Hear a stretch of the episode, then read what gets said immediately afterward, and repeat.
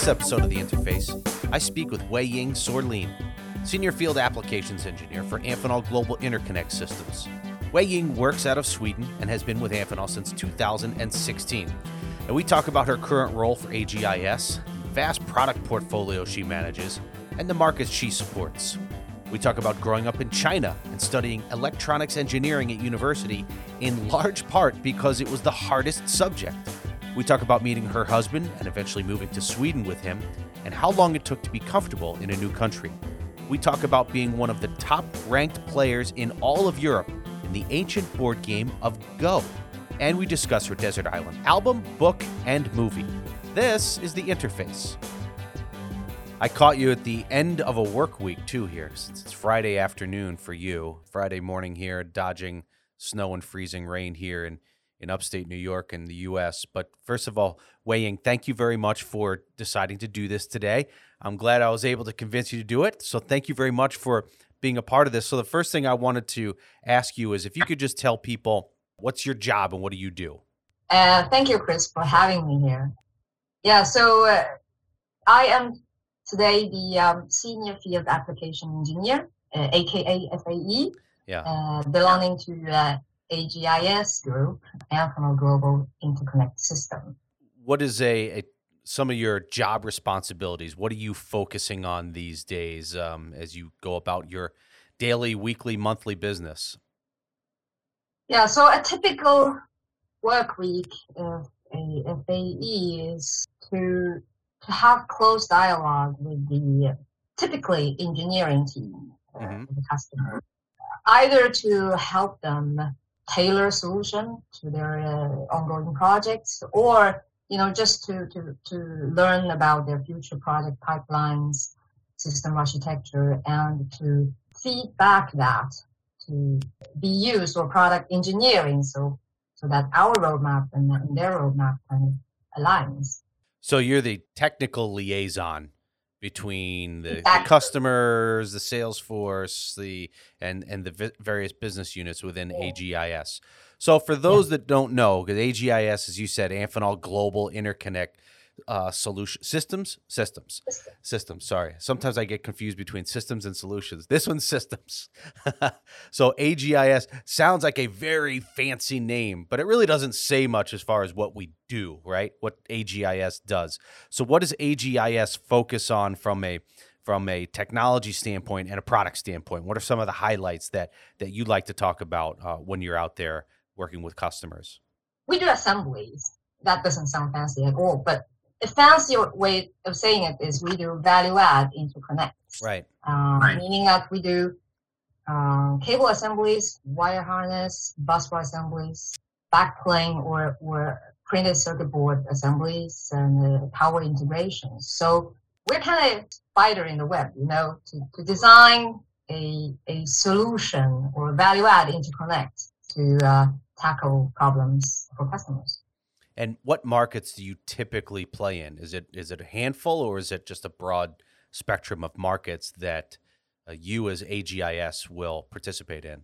Well, the biggest market we serve today is the IT datacom. Okay. Uh, we have some fantastic portfolios that uh, serve IT datacom. Typically, data centers are hy- hyper data centers in, in power integration, like bus bars and high-speed cable assemblies. In addition to that, also um, telecom, and we are starting to also uh, diversify into the industrial heavy equipment markets. So the good news is that you have uh, all of these business units as, say, tools in your tool belt in order to satisfy customer uh, needs, right? The challenge, probably for you sometimes, and again, I'm assuming, but having been in business development a little bit over the years, is okay, I have an opportunity that comes up with the customer.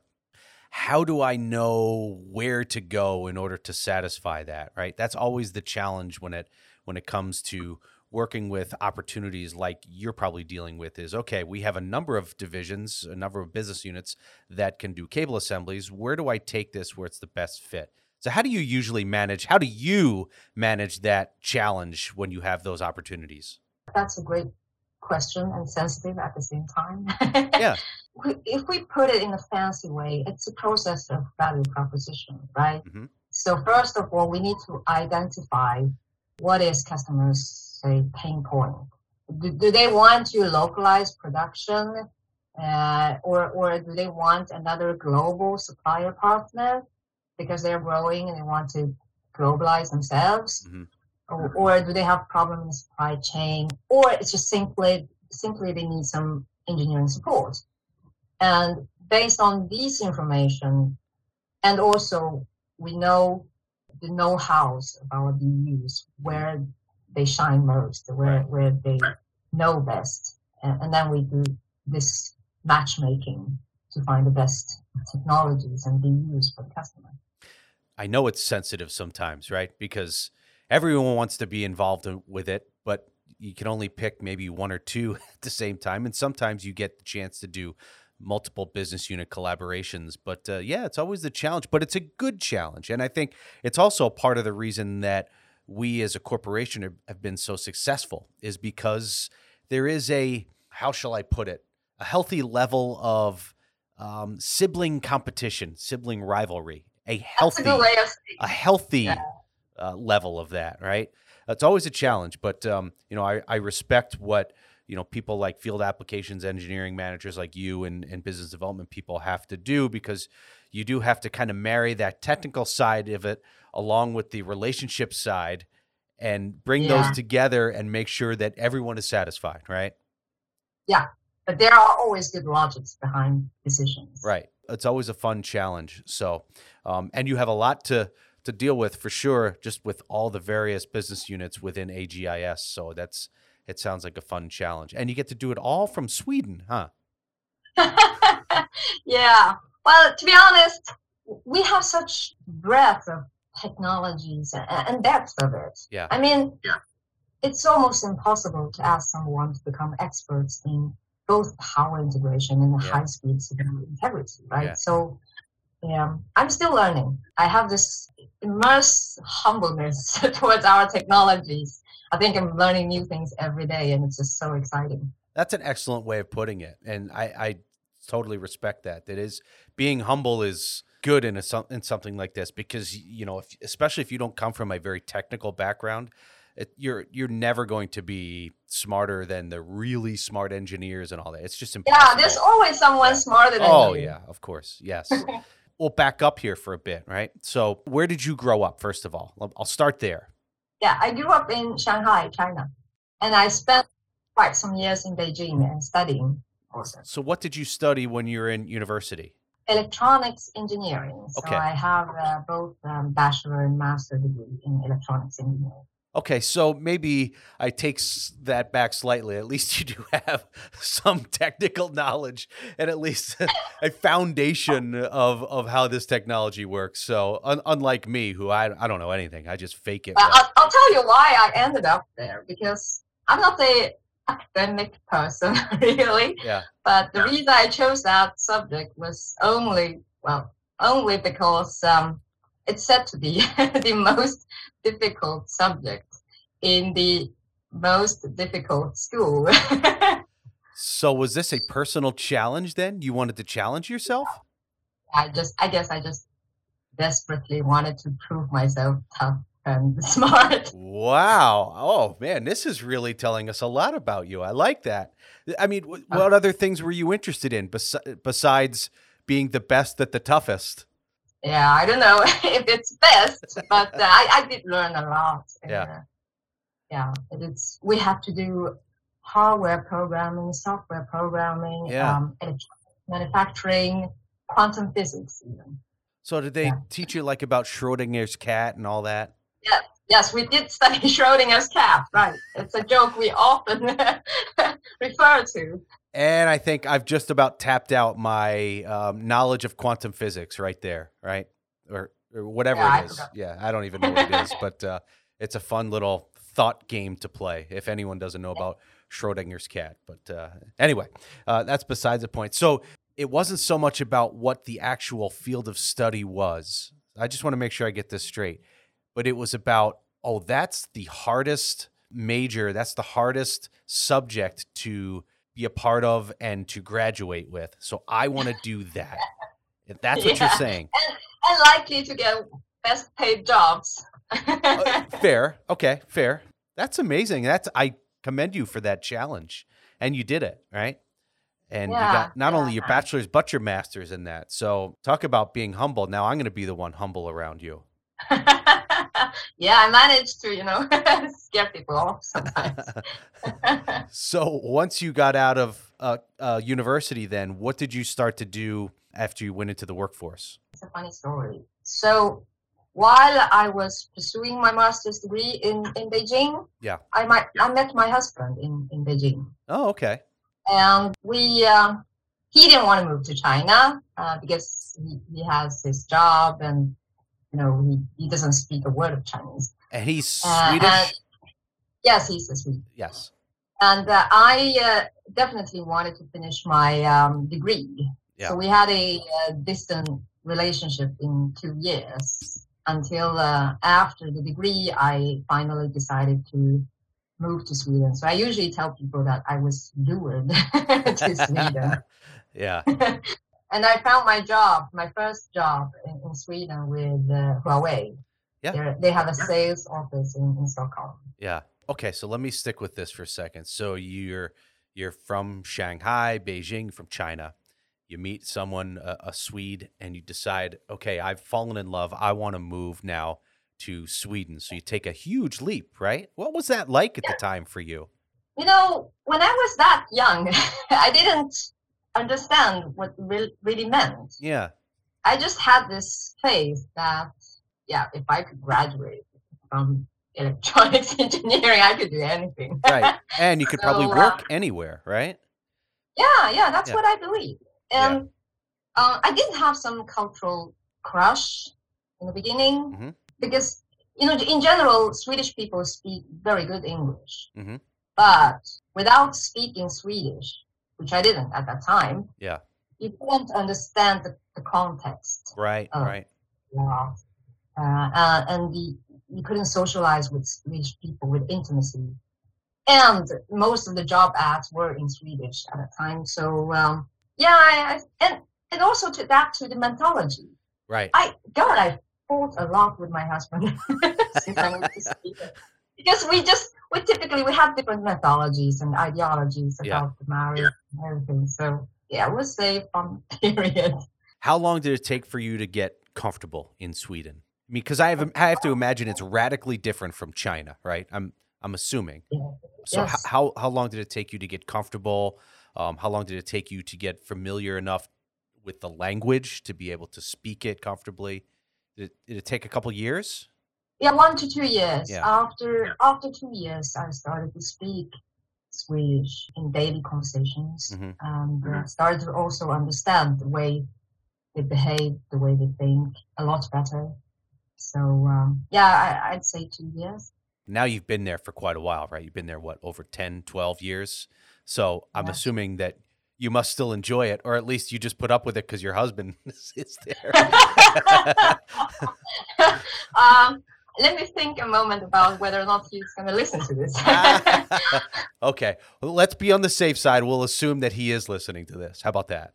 Yeah, well, to be honest, uh, I I really enjoy it. I think it's a luxury in life to have experience of living in different cultures. Yeah. Because you just get again humble because you understand that you have to look through things and people in in a different cultural lens. Right. So I'm I'm I'm not typically Chinese anymore mm-hmm. because I you know there are a lot of things that I respect a lot more since I moved to Sweden. But I'm not the Swedish either because I, I still value my Chinese culture core a sure. lot. Yeah, it's fascinating because they are so different. So how you adjust it, I think, is is something of interest. So, so you were working for Huawei, and then I know you worked, I think, also for Ericsson before you got to Amphenol. So what'd you do for them?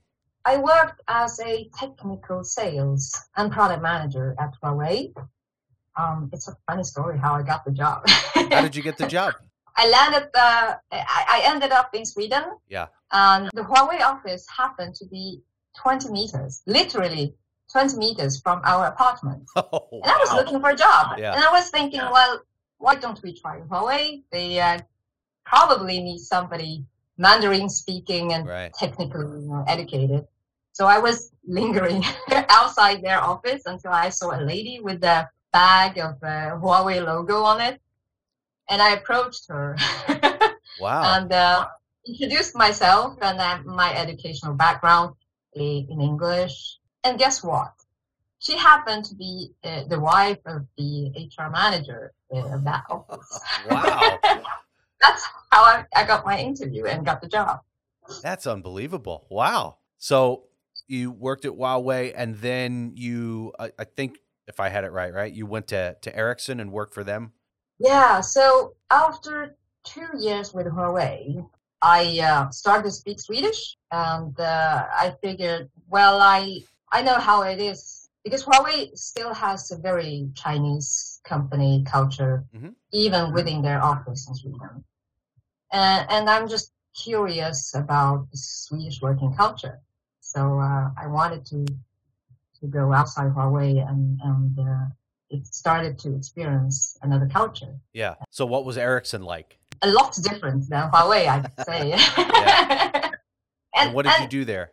I became a first design engineer and then uh, project manager at the R&D center hmm uh, within the Interconnect group. And later on, I also moved to sourcing uh, as part of the uh, component engineering uh, portfolio manager for, for the sourcing department. So I, I kind of did a little bit of everything. Yeah. How did you ultimately find Amphenol? uh, Amphenol found me. Ah. Well, not Amphenol, but FCI found me. Yeah. So at that time, FCI was looking for a uh, field application engineer, Mhm.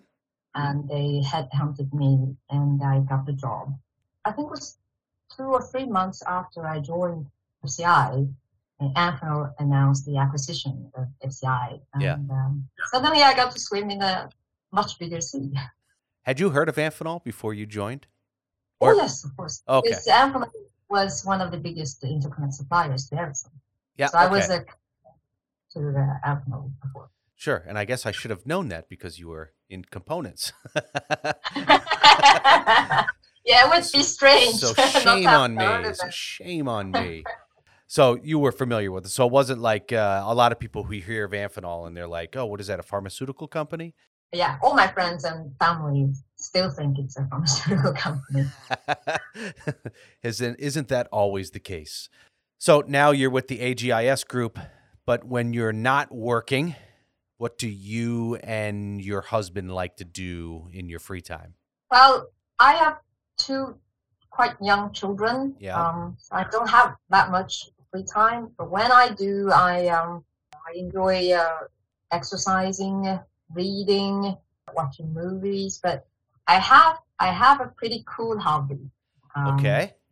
That is a um, to play a strategic board game called Weiqi in Chinese, um, Go in Japanese, and in English. I've heard know. of this. You have? Yes, Wow, I've yeah. heard of Go. Yeah. It's I think a now correct me if I'm wrong. I've never played it. I've read about it a little bit, so I've never. I probably should download an app or something for my iPad. But it's a very simple game, but yet incredibly complex. Right? Is that a fair way to, to describe it? Yeah. It can be very Yeah, simple or super super complex. like yeah, more complex than even chess. Yeah. Yeah. a lot more. That Yeah. that is why Google used it to test their uh, artificial intelligence, the Yes. DeepMind. And I'm uh, I'm the Swedish champion Wait, in that game, Are you and one of the top players in Europe. Oh my goodness. Okay, so I'm not going to challenge you to a game then. First, I have to learn how to play. I think I'll start with the small board, right? Like a like a nine by nine yeah. or something. Yeah. You're the Swedish champion and one of the top players in all of your. Why does this not surprise me? Because you're the person who literally said, "I'm going to study the hardest subject in school just to prove a point." So this Yeah. doesn't surprise me at all. That you're Yeah, the, that you're one of the top players in Europe for Go. That's fascinating. So, what is it that you like about that game? it's very strategical and it requires that you always have a global view of the whole board because you know many times you can gain locally Yeah, but the global result for you is actually negative. So it's always about global evaluation and global strategies. And it's also to play this game just gives you um, stronger mentality. Mhm. You know how to handle losses. I've been in tournaments where I was just one step away from being the first place, and you just have to learn how to handle this and how to regain your strength for the next time. And it's it's just very rewarding and educating. Do you think that you take something away from playing that game into your your work or even your life outside of playing the game? Probably, Yeah. I mean, I tend to always take a more strategical approach Yeah. to things. But uh, just for the record, I don't do scheming a lot. Which means what? Trying to set people up? right. Yeah. Yeah. Okay. Think a few steps ahead. yeah. Well, that's fascinating. I think you've now talked me into it. I've been like I've read a few articles and online about it and seen something in I can't remember what magazine and, and it sounded fascinating. I think I might have actually heard about it on a podcast too where people spoke of the game eh, very similarly to how you just did. Yeah. Yeah, I'm gonna have to I'm gonna have to download an app or something I'll put it on my phone. Yeah. Yeah. And to the rules are very simple. so Right. Yeah. Right. Yeah. and it's like thousands of years old too, isn't it? Yes. Yeah. yes. That's fascinating. Well, okay, so here's what we're gonna do then. We put you on a desert island by yourself. Okay. If you want to bring uh, uh, the board game, I guess you can, but you don't have anyone to play with, so it's just gonna be by yourself. so we'll we'll leave that out of it for a second. But you said you like to read. You said that you like to watch movies, so we're two thirds of the way there. But I say to you, okay, Weiying, you can bring with you one book, one album, one movie. We'll start with an album. What album would you pick first? I, I, I did think about that because I, I listen to your podcast a lot. So I would pick the Cranberries. The Cranberries, um, really? Yeah, I like I like music with attitude. Oh, like Zombie something like Yeah, that? Zombie. Yeah. Yeah. Okay, I like it. Very good choice. How about a book? You know, I guess I will have a lot of time to kill, so I want to I want to bring a book that uh, is thick and has a lot of stories. Yeah.